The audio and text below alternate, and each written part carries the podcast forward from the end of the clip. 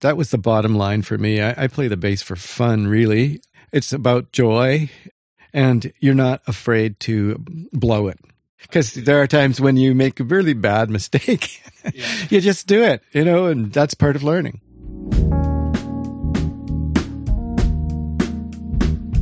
Hello and welcome, everybody. My name is Will Chernoff, and you're listening to the Rhythm Changes Podcast, a home for creative, improvising, local music people. This show is an ongoing, open ended series of conversations with folks who make their community fun and prosperous. If you're joining us for the first time, don't forget to follow this feed wherever you get your podcasts and check out our website, rhythmchanges.ca.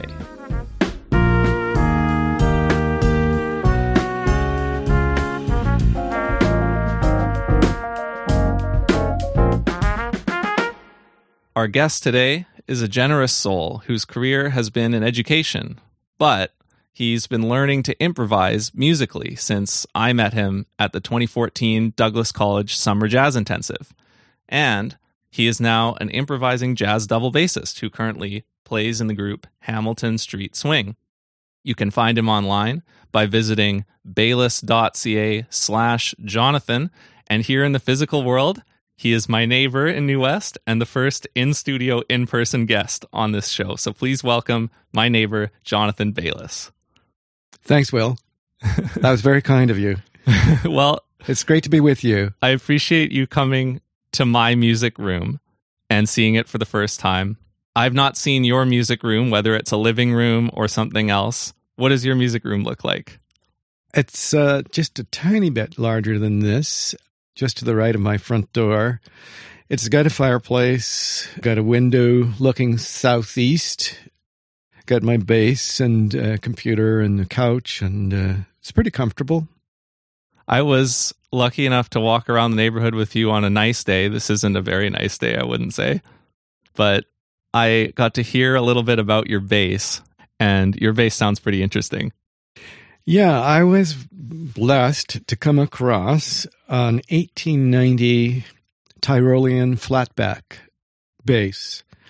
I was looking at Rick Reynolds' basses, and uh, he played quite a number of them, and they were beautiful and wonderful. And uh, but this one stood out. It was just uh, something I hadn't heard a bass that sounded so good as this one.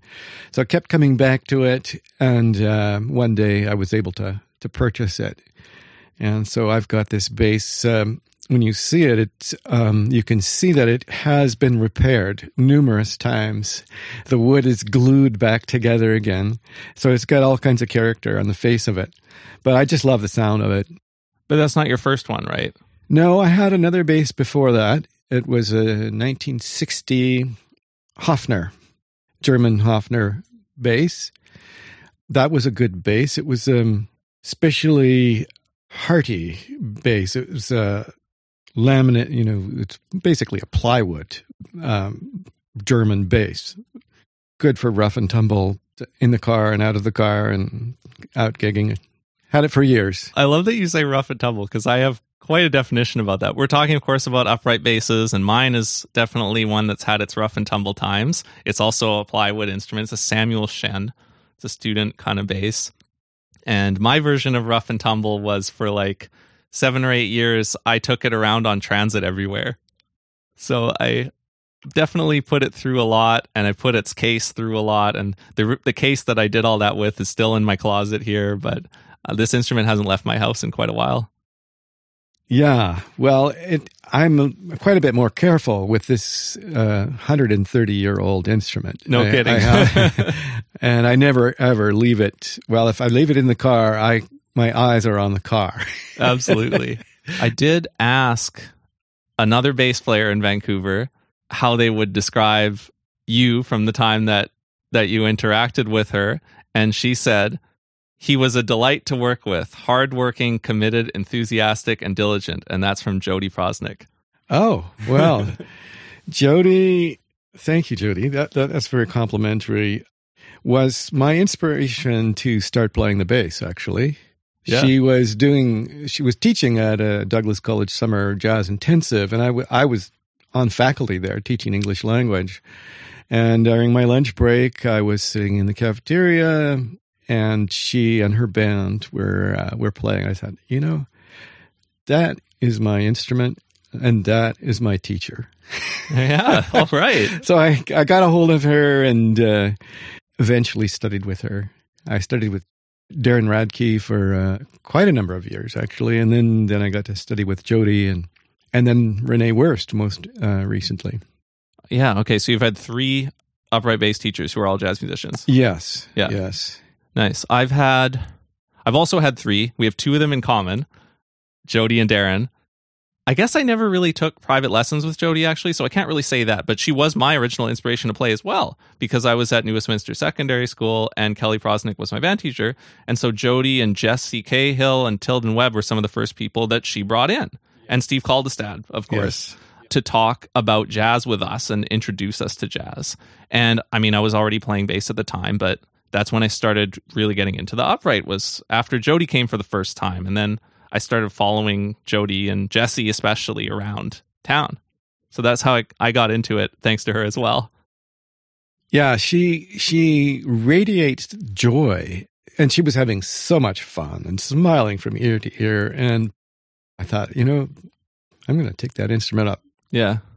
And then Darren, I used to go down the hill here in New West to get lessons with him. I can't remember for exactly how long, maybe about a year while I was at the high school and he he really helped me understand harmony and my instrument quite a lot and he helped me get really nice and prepared for going to Capilano University where I ended up going for 1 year and during that year I had my third bass instructor who was Andre Lachance and I haven't had one since so I'm still figuring out how to get that back into my life. Yeah. Well, it, it makes a big difference to have a good teacher. Was there anything that you understood from being a career teacher yourself, even though it wasn't in music, that helped you get on board when you were starting to take music lessons? Absolutely. My training and education was adult ed as well as linguistics and language That's ed. perfect then. Yeah. So, yes, a teacher, a skilled educator can enhance their own learning by working collaboratively with their teacher. It made a big difference for me.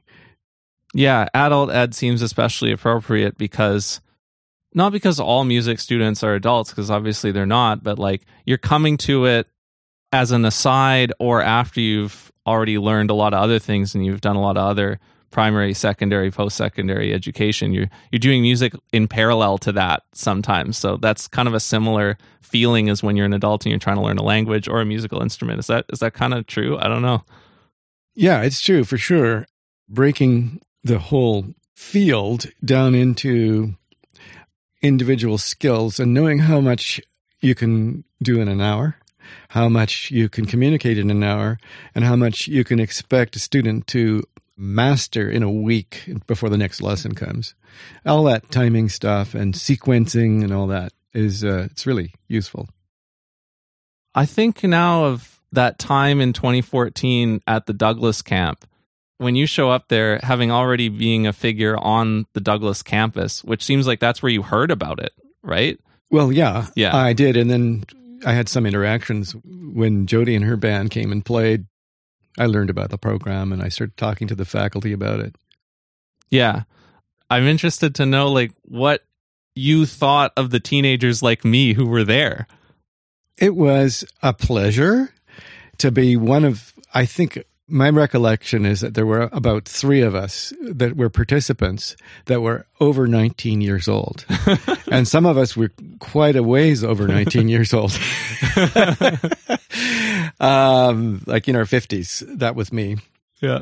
There were some very bright kids, and most of them played way better than I did. Some of them were were less patient with me. Oh no. Sorry to hear that. Um, well, I didn't blame them really. I mean, they'd get on stage and they expect certain things. You know, you know certain things, and uh, some of those I knew, and others I came to learn about. Yeah.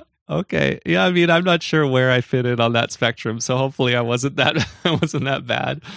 There was a little boy who kept putting his electric bass in the wrong place, and it would fall off the chair. so I felt like I kind of had to parent him a little bit, Oh wow.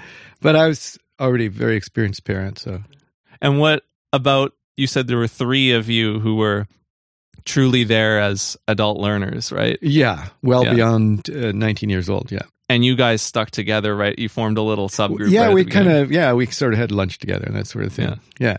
if you're somebody who wants to do something like learning to improvise musically, but anything like that, that would, you'd really benefit from getting in there and doing some kind of intensive or workshop or series like that. If you're a lifelong learner and you're going into an environment like that, that can be intimidating for a lot of people. What would you say to them about what should you do or what should you keep in mind right away so that you don't feel intimidated? Go there for fun. That was the bottom line for me. I, I play the bass for fun, really. Uh, Yeah. It's about joy and um, consider it low risk or low risk environment. It's sometimes when you get on stage and there's a couple hundred people sitting there or whatever it was, 50 to 100 people, you can get yourself into a space where uh, where it's intimidating. But if you're there just for fun and you're not afraid to blow it, Yeah. Oh, yeah. I mean, you can never be afraid to. Because there me. are times when you make a really bad mistake. yeah, you just do it, you know, and that's part of learning. totally. Yeah, I've had many moments like that. I've blown it on stage in front of hundreds of people before. Yeah. Seriously. Yeah, Yeah. Sometimes it was my fault, and sometimes less so. But I mean, that you still get the same feeling. That's right. And you have to go on and say, you know, I don't care. I'm just going to have fun and I'm going to do the best I can. And that's all I can be expected to do. Yeah. And this is about learning. Mhm. It's not about being paid a lot of money to perform. Yeah. And it seems like it's about expectation management if you want to come in there and not be afraid. So it's like if you have expectations of what you need to get out of it, and like by the time I'm finished this workshop series, I need to be X or I need to have done Y, like that seems to be where that anxiety would come from. Yes. Yeah. Yes. I didn't come in. Uh, I was fairly early on in my, uh, by my bass playing. Yeah. And I guess on my end, I didn't come in with a lot of expectations either because it was just part of this like continuum of a whole bunch of things like that that I was doing. So there wasn't like a whole bunch of pressure on this one thing. So if you're really coming in and you're starting a new hobby and you're doing something like that, maybe I would sum it up as like one, just in general, keep your expectations low of what you're going to get out of this one thing. And if you do, that's a bonus. Also, don't wait too long to do it, maybe. Like if you had the bass in your music room at home for a couple years and then you were going to go and do the Douglas camp, I would think that would be more intimidating because it might raise your expectations. You might be like, oh, I've been playing for two years and this is one of the first times I'm really going to be under the spotlight. Is there anything to that? I'm just trying to remember the uh, the where I was. uh, What, Yeah, what, yeah. what I'd done prior to. I, I've been playing with the uh, Douglas College Dues Band. Oh, yeah, I've played in bands like that. It wasn't the Douglas one, but I played in the New Westminster Community District Band. Yeah, Yeah. that was my first experience playing in a, in a big band and being the bassist when there's 20 other players. And, you know, I, I'd learned a lot from that already. But I wanted to meet people and start my own combos and that sort of thing. And I'd had the bass for a while and I had lessons for a while. But uh, improv was, well, in the sense of soloing improv. I mean, I, I knew how to improvise bass lines, had to do that from the very beginning. But learning to, to, to play a solo, I, I really didn't have much of a clue about that when I started that program. James Danderfer was teaching, and uh, he taught the theory part of it. And I remember asking him, James, how do you get started on a solo? what did he say? I said, you know, do just play the root. Uh, he said, play a seventh. I said, okay, and we'll just take it from there. okay. Yeah, I mean, just get started somewhere, right? Yeah. It's a good lesson. It's a, it's a good lesson for learning anything. you Yeah. know? Yeah. Get started somewhere. I started by just going all over the place. Like, the intimidating factor for me was I didn't feel like I was very well trained. Like, I was getting a lot of learning from the people who were playing jazz in the community, but like, in terms of directly studying with people and like working on my technique, like, I wasn't really doing a lot of that. Certainly not relative to how much I was trying to go out there and play gigs and improvise while I was doing the gigs and stuff. Like I was just ready to go out and try things and I was pretty raw, you know, and so I didn't really kind of hunker down and examine how I was physically doing on the instrument for the first time until university and I actually like went to go see a chiropractor the summer before I went to university because I was playing enough at that point that I was like straining my neck and and my alignment wasn't good because of my posture. And so like that was the first time that I ever thought about it really. And then that plus having regular lessons, the most that I ever did at that point. That's when I finally squared the circle and got over to the other side. I was like trying to learn to improvise and be free and wild and play gigs and stuff, but I needed to catch up on the fundamentals too. That was very much my experience at the uh, Douglas College Summer Jazz Intensive. I had just done a week or perhaps two weeks at the VSO School of Music, also their jazz uh, workshop. That was my summer to to sort of break out, get Yeah. to know people, form groups, and that sort of thing. The other thing I remember as one final note on the 2014 camp was that I'll always remember that particular week or two. I think it was one, was it one week or two? I can't remember. One. Yeah. Okay. So it was just that one week. That one week, that was when I started drinking coffee for the first time every day because I was like, I was performing full time for the first time that year because I had just dropped out of CAP. So I was always out and I was always out late and I was going around places. You know, that was the only time I had to wake up early to do anything, like all year. And so then I was doing that plus waking up early. And so I started drinking coffee, even though up until that point I'd never had before. So it was a, a life changing experience Yes, for abs- you. absolutely life changing. The drug, the wonderful drug, uh, caffeine. okay i the other thing that is on my mind as i've gotten to know you over the last month or two was you hosted a concert where you performed out of your front lawn for Yes. the people on our street hamilton street hmm i was so lucky to come and hear that i didn't even want to go that night because i had just gotten my second vaccine two days before and i was really not feeling very good Right. and I credit my friend Steve Clements and his son Will Clements, who's been on the podcast recently, for being there. And you know, I was considering going there for like maybe five. I was like, oh, I'm going to go for five minutes, and I'm I'm just not going to feel great, and so I'm going to pack it in after that. But when I saw that they were there and they were having fun, and you know, there were like 50 odd people there having fun. When I saw what it was, I was like. I'm so happy I'm here. I'm pumped. I'm sticking around for the whole thing. Oh, that's great. Yeah, that was a great day to, to uh, sort of reconnect with you. I'm curious how you decided to do that. At the very beginning of the pandemic, March 2020, we didn't know where it was all going. We heard of people that were doing music from the front of their houses just to kind of cheer people up and to be neighborly and to uh, kind of raise people's spirits in the face of this horrible thing that was starting to happen. And I thought, well, I could do that because I have a band that practices here at my house and we just play out out front one night. And it was something like March or April of 2020 when we decided we'd do that. And the, the band was in. We thought yeah we're going to do this and it will work. And they'll they'll, they'll socially distance uh, in the boulevard so we didn't block the street or anything so we set a date and I put it on Facebook and I put it on the uh, next door and um, I started getting responses saying it's become too dangerous to do that. You can't draw a crowd. No professional musician will get out there and do that. No, we're all holding back because uh, you can't draw a crowd. Actually, the parents of some of the other players who are younger than me were contacting me and said, don't do it.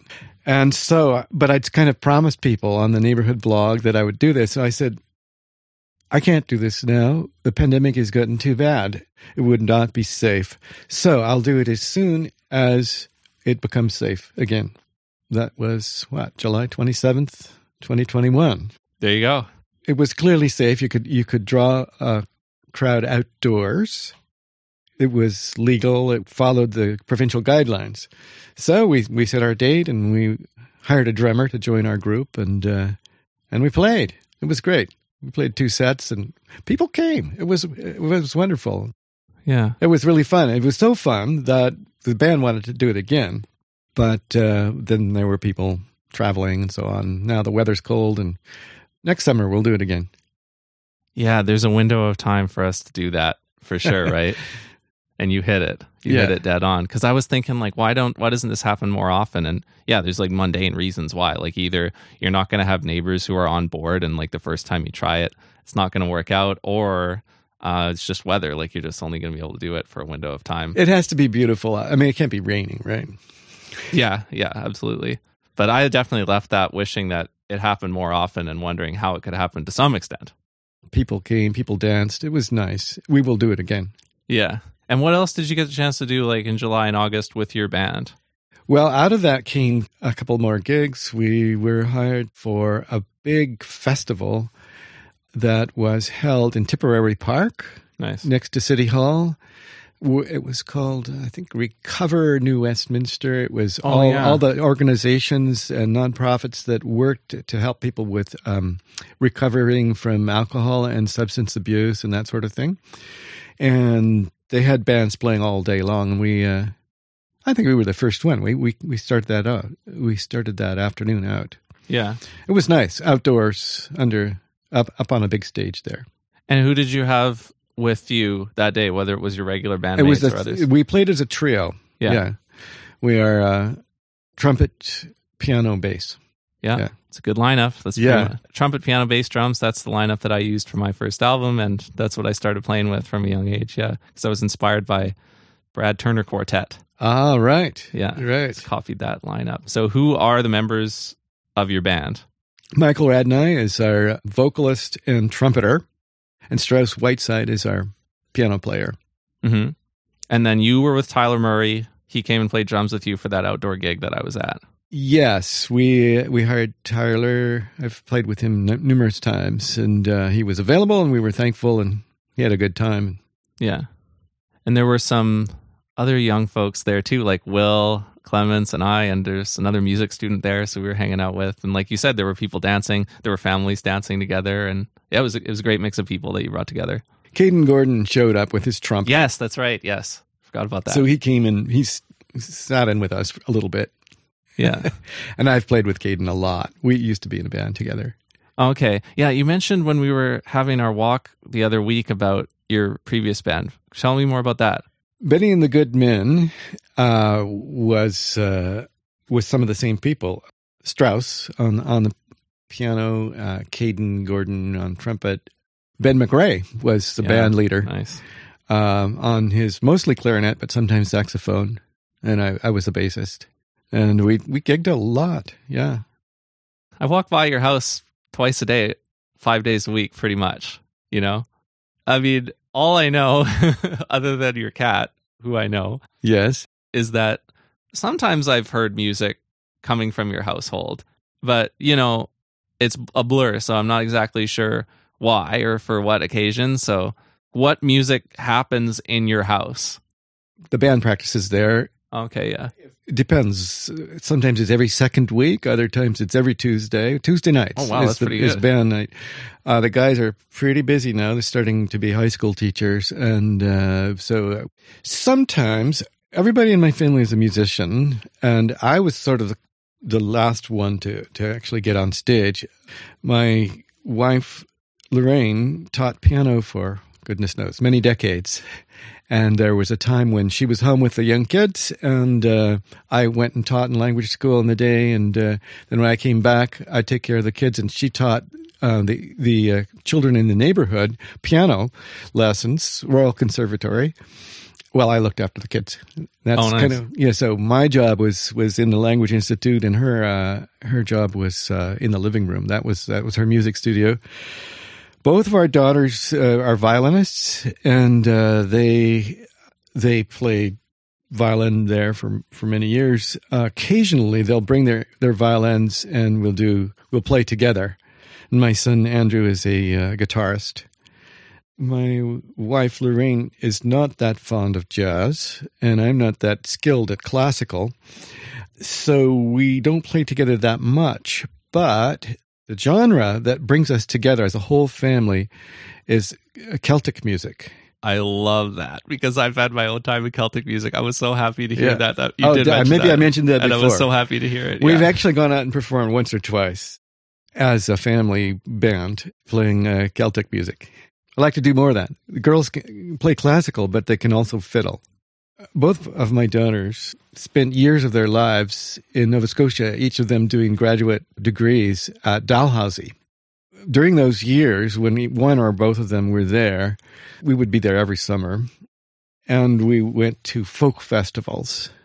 That's where we heard Celtic music. Nice. That's also where I've heard it because I Yeah. started a folk band and I played at some of those folk festivals and I would try and run around the stages and see some different people on the days we were there. And, you know, we would not like tour for long periods of time, but we'd tour every weekend kind of thing and we'd go to a festival and be there for one or two nights. And yeah, I thought that was really cool.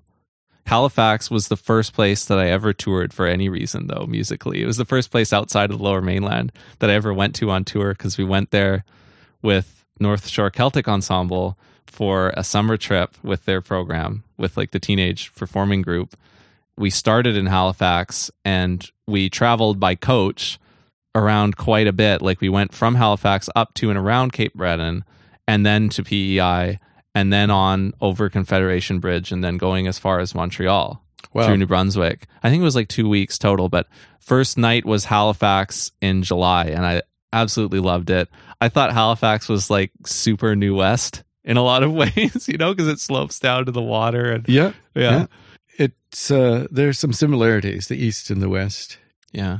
That's one other place that I've considered living. I mean, I'm really happy to be in New West, but I always wondered if I would go there for some reason. Yeah, both of my daughters lived there for years. Finally, my middle daughter, uh, Larissa, came back after quite a number of years there. Very, very tired of the intensity of the winters. Yeah. Yeah, I mean, we get a bit of snow here, but they really got a lot of snow there. And the storms were blinding, and you know, they'd be sort of hunkered down for days. And uh, that got to be, you know, for a West Coast person, uh, tiresome. I've never been there in the winter. No, no, neither have I. Okay. I go there in the summer, and it's beautiful. Okay, so if my mom is listening right now, mom, you got to know that this is for real. Those winters are bad. You wouldn't do well there. Confirmed. Yeah, it's a lovely place. Cape Breton is, yeah, the Cape Breton music and the fiddlers. And, so it's kind of downstream of Scottish music. yeah, yes, Lunenburg and the folk festival in Lunenburg. We've been there a few times. I've never been there. That was one place that we were planning to go to with Early Spirit in the summer of 2020. So we didn't end up going there. We had to cancel everything. Yeah, well, yeah, that's when we lost all our gigs as well. Summer, summer 2020. You're a contemporary of my parents, and I'm most familiar with my mom's kind of musical reference points. hmm I guess if I would describe them, it would be like kind of folk singer songwriter 70s would be like the main bag. But of course, there was all the other stuff that's happened in the years since then. So, like, before you went on this learning to improvise journey, like, where did music fit into your life? What did you listen to at different stages?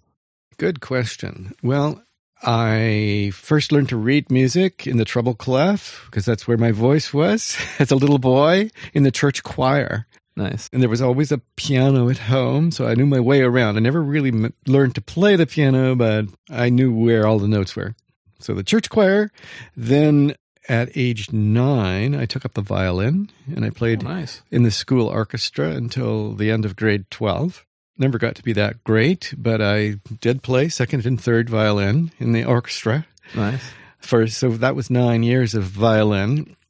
When I hit 14, everybody played the guitar and did what we called hootenanny. That's uh, that's a whole bunch of friends all get together in a house, and then there are six or seven guitars and whatever else Okay. people play, and we sang. You know, we sang "Blowing in the Wind" and stuff. So you sang folk songs, Folk from- songs. like, '60s songs. Yeah, and this is the '60s. I was in high school in the '60s, and uh, we just had a great time, and we learned from each other. I I never had any lessons. Uh, friends sh- showed me how to play guitar, and I got a guitar, and you know we strummed and we sang. That's similar to what my mom did. My mom did in the early 70s. She'd do, growing up Catholic, she'd do like folk masses. A little bit different because it's a couple yeah. year later and this the environment is a little bit different. But yeah, Yeah. they would sing together and play guitars together. Yeah, it was so much fun, and of course, rock music was taking off. And the Beatles, I think, came. Their album was released when I was 13 years old, I think That was like the big famous Ed Sullivan moment. yes, Yeah. yes, Yeah. So we listened to that and we tried to learn their songs, and it was just a lot of musical fun during high school. So I played violin in the orchestra and guitar out with my friends. And then what happened next? Like once you got out of that formation phase, like from then on when you were when you were growing up and then where was music in your life? Either as a listener or pl- like playing, like it could be just listening and being well, a fan as well. during my undergrad years in uh, in Sonoma County, the sort of north of the San Francisco Bay, the the wine country up there. That's where I went to to my In first California. college. Um, I lived with other musicians, and we played together most every night. and those are real hippies too at that time. yeah, I guess that's what. Yeah. If you saw us, you would say that's what what you were. it's a good word. In I was a books. I was a college uh, student, and you know, but we, Yeah. we did we did rock music, we did folk music, we did most of those things. Not so much jazz, although I've always liked jazz. But you didn't have the same like cultural moment for jazz. Like people in your generation generally didn't. Like they, they you had the other one, the '60s one. Yeah. the rock and roll one. My father uh, knew more jazz songs than I did. And even in his last years, not so long ago, he would ride around in my car and listen to my playlist from my phone, and he could sing the words to those jazz Nice. songs. So can my grandfather. Yeah. Yeah. I'm really glad you brought this up. Thank you for bringing it up because I wanted to address it in some way, but I wasn't sure how. So, you know, on your website, half of it is yours and half of it is dedicated to your late father. Is that Yes, correct? That's right. And did you set that all up and and you wrote both sides of the website, so to speak? I had my website, bayless.ca was all mine, and it was basically about bass, basically Yeah, yeah. bass. There you go. and my bands and uh, some samples of music. You've you've been there and you've seen it in pictures and this and that. Then my father passed away April 2020 Yeah. at age 95. And of course, that's pandemic, and I couldn't go down, and we haven't been able to to honor him with a celebration of life yet. But uh, that will come.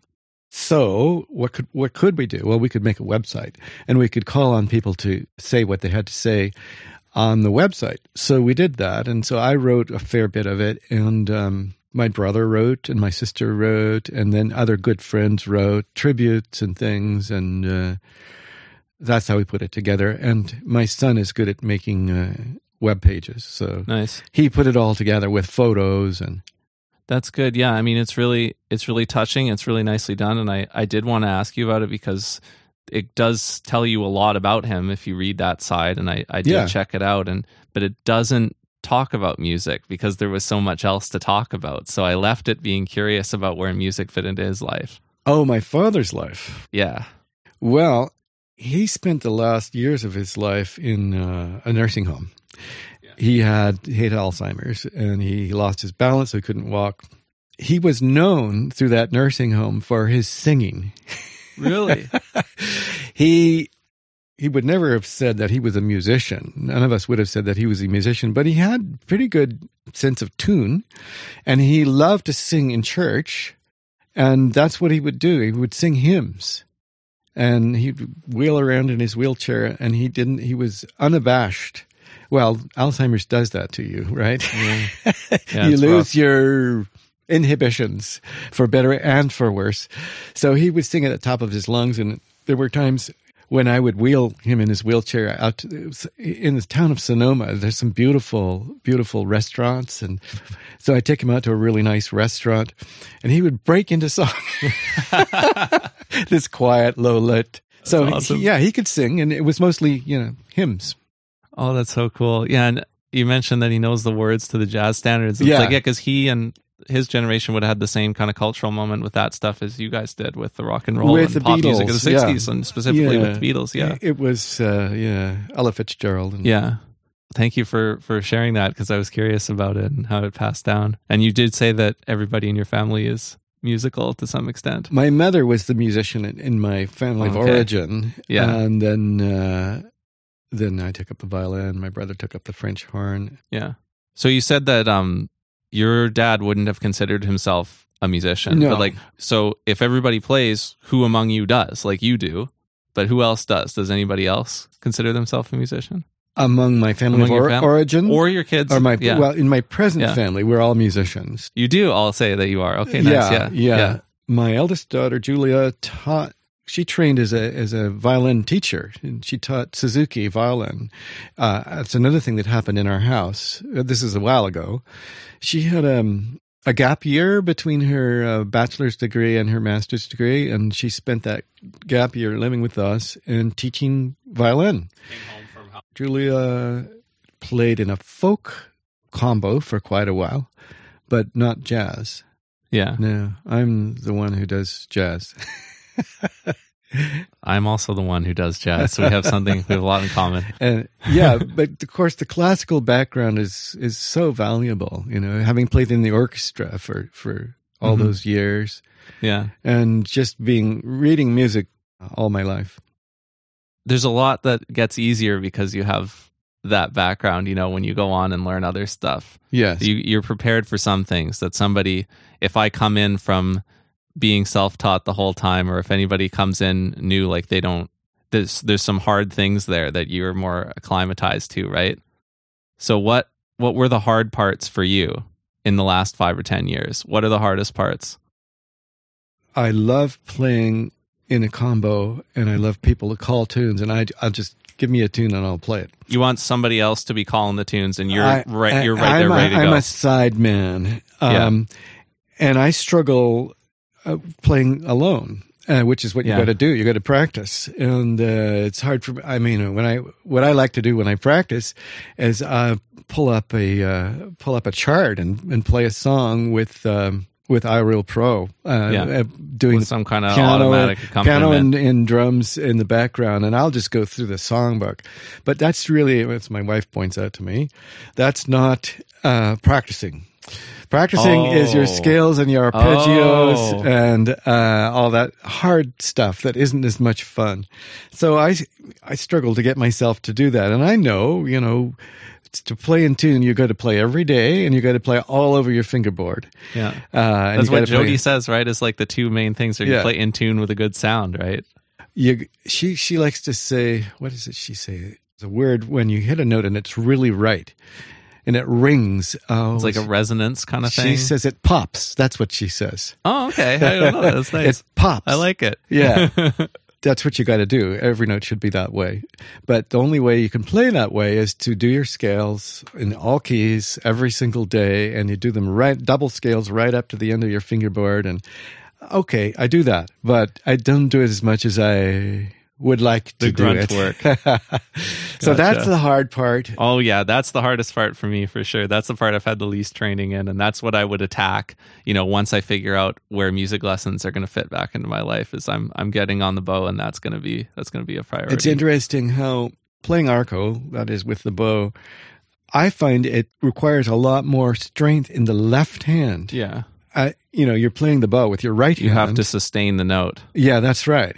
Um, so it's uh, building up those muscles, and yeah, the grunt work is hard for me because I, you know, I play playfully play. it's Totally. for, for fun. totally. When does it work out the best for you to actually attack that? Like what what happens and when when do you actually feel the most motivated to go and do that stuff? You mean what time in the day? it could be that or it Oh. could be the set of circumstances like if you come home after If I'm good- alone, okay, if you have a lot of time. And I tend to get to it later at night. I'm a night person, and Mm. Lorraine, my wife, is a morning person. So there is some time, sort of between eight and midnight, when she's sleeping, and in a, it's a whole other part of the house, and she says it doesn't bother her that I practice, Oh, and I get into it. oh nice. and uh, it tends to be late. Yeah, okay. sometimes after everything else is finished even like tonight we'll have dinner and everybody will stay around till 9.30 and then i might be practicing at 10 Wow, okay. This is, I could never do that. I'm a morning person. aha yeah, I couldn't do it. Well, Jonathan, thanks so much for coming here into my music room. You've covered a lot of ground, and I feel like I know you so much better now. And I'm looking forward to following what you do. And I'll sign off just with anything you want to throw at me here. I'm I'm gonna ask. You've had this learning journey so far. What's something about it for which you're the most thankful? Thank you so much. Also, I return the thanks. It's always an honor to have people ask you questions about, especially about yourself. um, what's the thing? Um, I want to be as good a bassist as I can possibly be. It gives me great, great joy to play the instrument.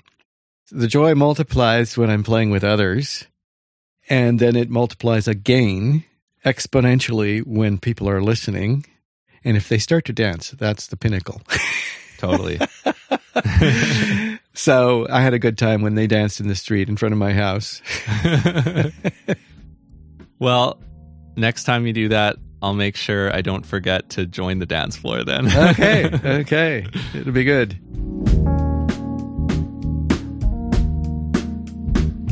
Thank you for tuning in to this episode of the Rhythm Changes podcast. If you haven't followed the feed yet, make sure you do and think about your friends who might enjoy listening too.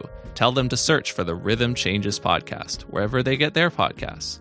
If you want more from us, visit our website, rhythmchanges.ca, or follow at Chernoff Music on Twitter. That's me. The Rhythm Changes podcast is a Chernoff Music production.